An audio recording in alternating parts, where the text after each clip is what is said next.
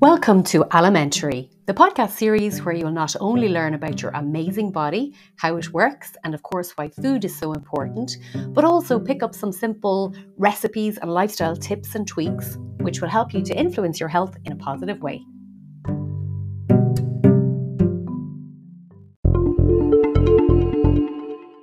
It isn't news that we don't get too much sunshine in Ireland, particularly through the winter. And by the way, I'm not complaining because the rain, of course, makes the country so beautiful and green. However, it does mean that it's harder for us to get vitamin D from the sun. In addition to this, according to the Irish Osteoporosis Society, in Ireland, 74% of adults and 88% of primary school children consume less than half the recommended daily amount of vitamin D. So, this means that we don't get enough food sources of vitamin D either. It's, I suppose, everybody's fairly aware that we need to consider supplementing through the winter, um, certainly from maybe September, October through to March. Um, in our northern climate, but what are the safe doses? Um, considering that it's a fat soluble vitamin, and so it is possible to overdose on vitamin D. Um, in this episode, we're going to cover what it is, its benefits, sources, and the supplementation guidelines. And of course, we'll have our store cupboard staple at the end. Vitamin D is actually both a nutrient which we eat and a hormone that our bodies can make when our skin is exposed to UVB rays in sunlight. It's fat soluble, so it can be stored in the body in our liver. But bear in mind that being fat soluble, it is possible to overdose on vitamin D, leading to toxicity when we supplement. But we'll come back to the recommended levels later on. However, our bodies know how to regulate it when we get it from natural sources, so we're not going to overdose uh, from sunlight or from food sources. Now, the liver stores it in the converted form, which is called calcidiol. And when it's released, it is then converted to the active form calcitriol by the liver and the kidneys. And then we can, we can use it. So already we can see the first few things that we need for healthy vitamin D levels. So we want adequate sunlight, dietary uh, sources of vitamin D, and also healthy fats. And then we want our liver and our kidneys to be functioning well too. So just in in regard to why vitamin D is important, you know, and what what it actually how it can support our health, um, recent evidence indicates that healthy vitamin D levels can support a mild reduction in symptoms in people suffering from clinical depression. Now, obviously, that's part of their overall treatment plan. Um, a recent study in the Lancet Respiratory Medicine Journal has also shown that vitamin D supplementation can help prevent severe asthma attacks because it reduces inflammation and supports the immune system. Now, anything which reduces inflammation and supports the immune system is going to help, you know, other conditions and other health issues as well. Vitamin D is also known to help the body absorb and retain calcium and phosphorus, and both of these minerals are essential for bone, muscle, and dental health. Low levels of vitamin D are indicated in conditions such as rickets, which is a softening and weakening of bones in children, um, children, obviously, who uh, experience prolonged vitamin D deficiency. Um, it's also indicated in osteoporosis, which is brittle bone disease, and osteomalacia, which is uh, when you have pains in your bones. So, vitamin D can increase physical strength and may prevent muscle loss in older adults. In addition, there are studies which show that vitamin D can reduce cancer cell growth and help control infections, and other studies which support the reduction of inflammation as well. So we'll just go back to the sunshine and, and how all that works. Um, vitamin D3, which is the active form, is formed when a chemical reaction happens in our skin. So a steroid called 7 dehydrocholesterol is broken down by the sun's UVB light. Now, those of us who live in more northern latitudes, we're unable to synthesize vitamin D in the skin during the winter period because the sun sits too low in the sky. However, during the summer months in Ireland, for example, spending a few minutes in the sun is the best way for our body to produce vitamin D. Um, we can actually store enough to last between 30 and 60 days as well. Now, as scientists from Letterkenny University Laboratory report that people living in Donegal County have alarmingly low blood levels of the nutrient. After examining 10,000 vitamin D test results, an osteoporosis specialist, Dr. Coyne, found that 75% of the samples tested had insufficient vitamin D levels and 12% were extremely low. There's also another study, again, I'll put links to these in the show notes. Um, the other study was uh, in relation to the high prevalence of vitamin D insufficiency in healthy Irish adults.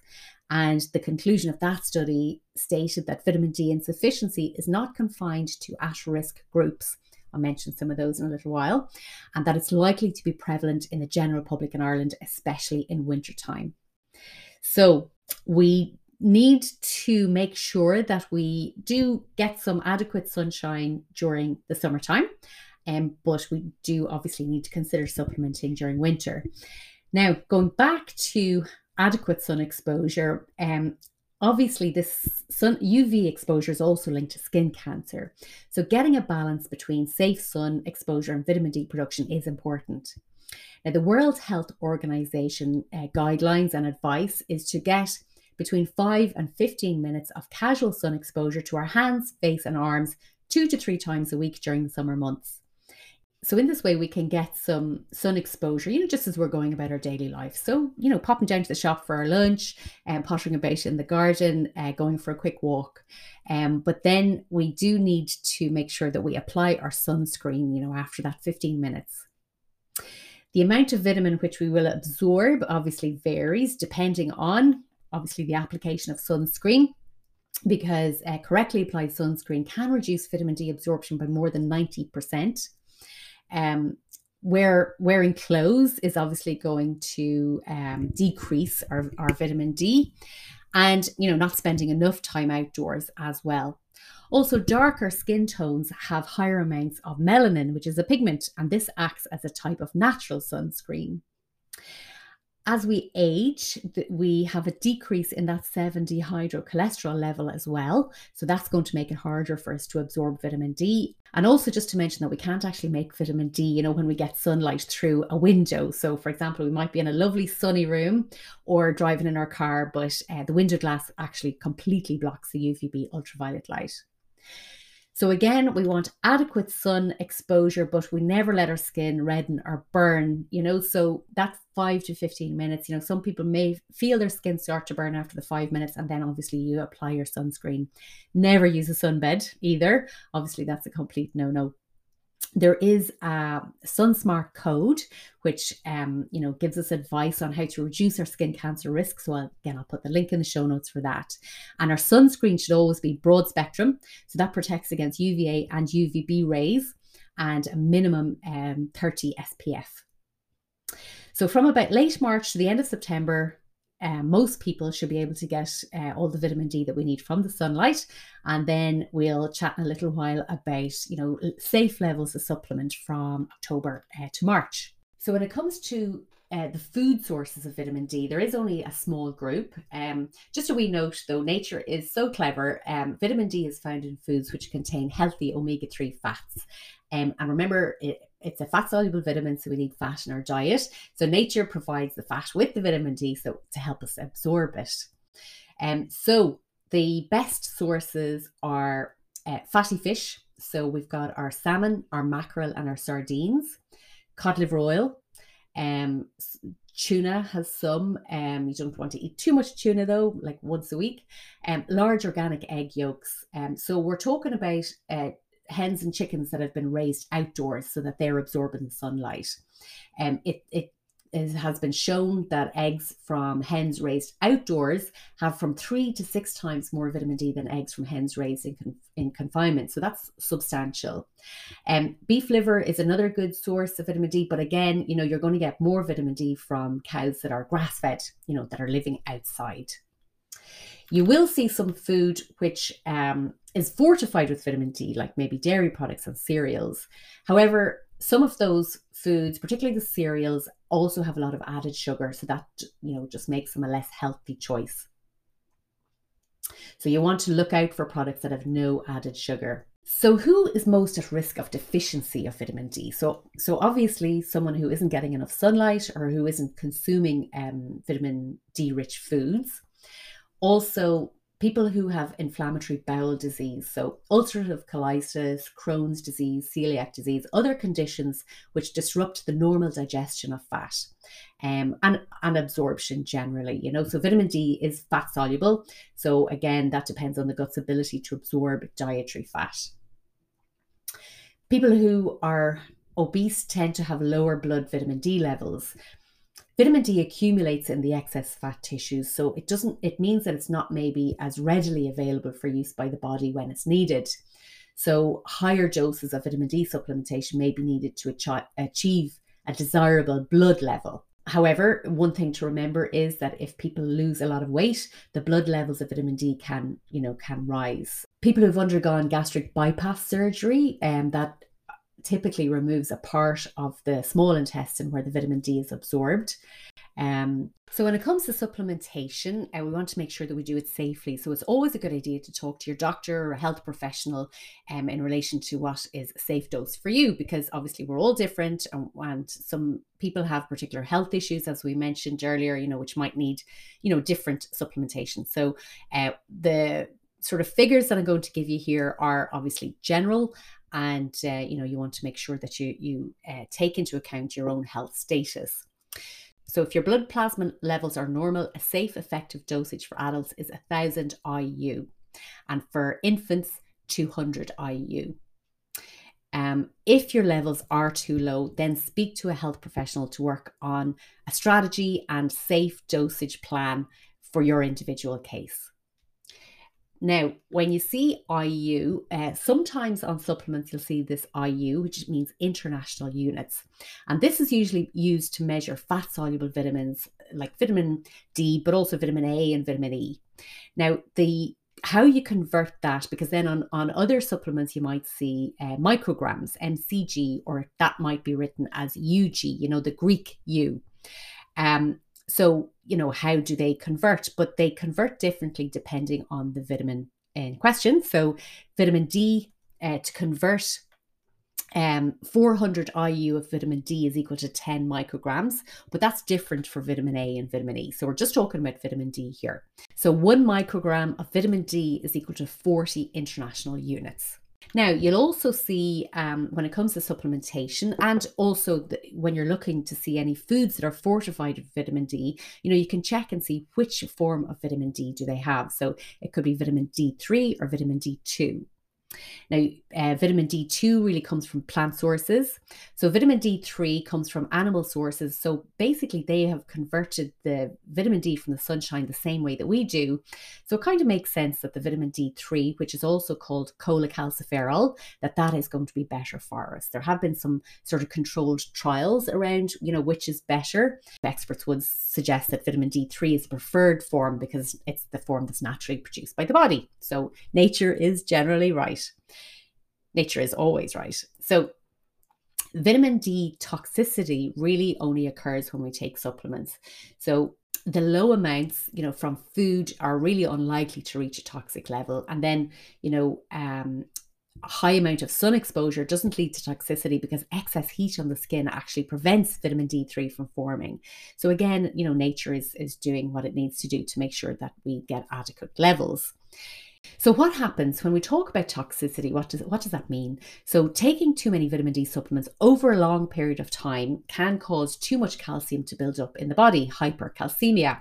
So this can weaken the bones and damage the kidneys and the heart. Now some people do have medical conditions which mean that they can't safely take as much. So again, when in doubt or if you've any health issues or medical conditions at all, chat to your GP about any supplementation. The other thing when it comes to supplementation is it's a good idea to take them with a large meal because remember, fat soluble. So, again, we want to have some fat in our meal to help us to absorb it and to make the most of it. So, just to summarize, with sun exposure, 5 to 15 minutes on a bare face, arms, and hands, two to three times a week, and eating foods which contain vitamin D and healthy fats, you know, we can pretty much get the vitamin D our body needs through through the summer, you know. Um, and again, just to mention, don't make sure not to increase our risk of skin cancer through overexposure to the UV radiation. And I'll put a link to the SunSmart code in the show notes. Um, through the winter, or if you have any reason for being worried about having a low vitamin D level, talk to your GP and um, talk to your healthcare professional about taking a vitamin D supplement and doing it. So, for today's store cupboard staple, I thought I better choose a food which is a good source of vitamin D. So, I'm going to tell you a little bit more about the benefits of salmon. So, salmon is not only a good source of vitamin D, but also vitamin B12, which we chatted about on a previous episode and how important that is for our nervous system and our energy. Um, so salmon is also a great source of protein which helps us you know repair and rebuild and also um, it's low in saturated fat but it also has amazing omega 3. So, omega 3s are, are essential fatty acids and they are really anti inflammatory. So, really good uh, to have in your diet. Um, uh, twice a week would be the recommended levels to have some oily fatty fish. So, that's your salmon, mackerel, and sardines also. So they're called essential fatty acids because our body can't make them, but they actually help to reduce our risk. So reducing inflammation reduces our risk of cardiovascular disease, you know, like heart attack, stroke, some types of cancer, dementia, Alzheimer's and other cognitive diseases. So, really important for our brain to have these anti inflammatory omega 3s in our diet. And they can also help, you know, uh, re- uh, reduce or ease the effects of things like rheumatoid arthritis. So for adults, we recommend um, you know two two portions uh, a week, and for children. Um, above the age of two, one to two portions a week. Now, obviously, pregnant women and young children should avoid fish with the most mercury, but salmon isn't one of those fish that has the highest levels of mercury. Uh, we know tuna should only be once a week.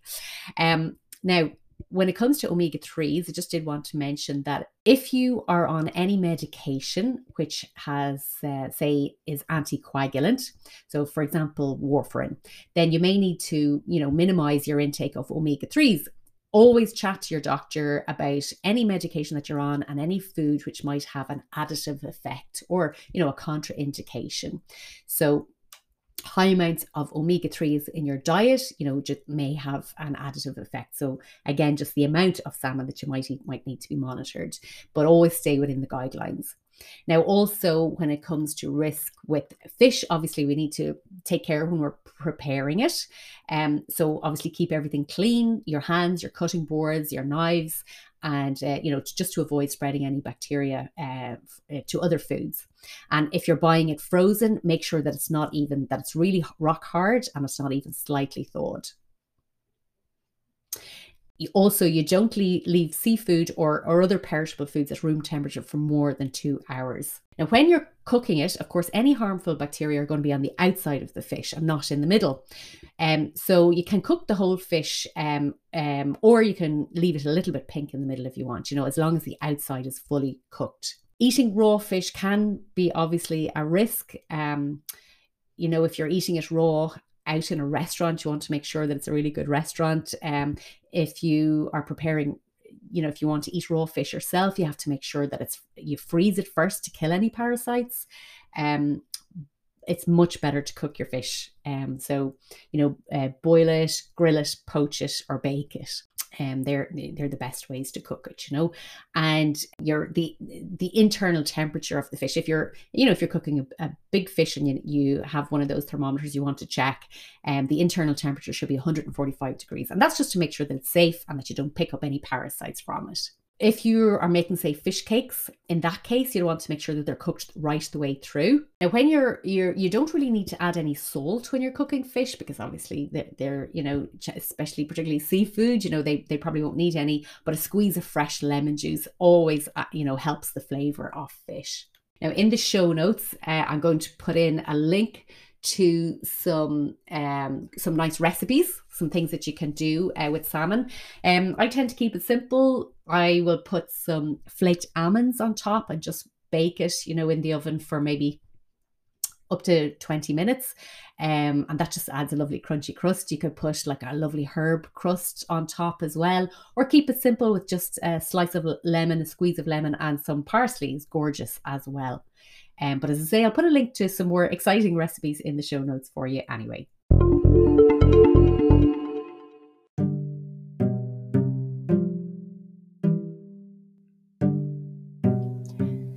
Thank you for listening to today's episode. I just wanted to clarify that the podcast is for informational purposes only and does not substitute professional care from a doctor or trained health professional nor does it constitute medical advice or services if you're in a, in a position to need either. However, if you find it interesting, you can subscribe to make sure you don't miss future episodes or sign up for my newsletter on lynsharkeynutrition.ie.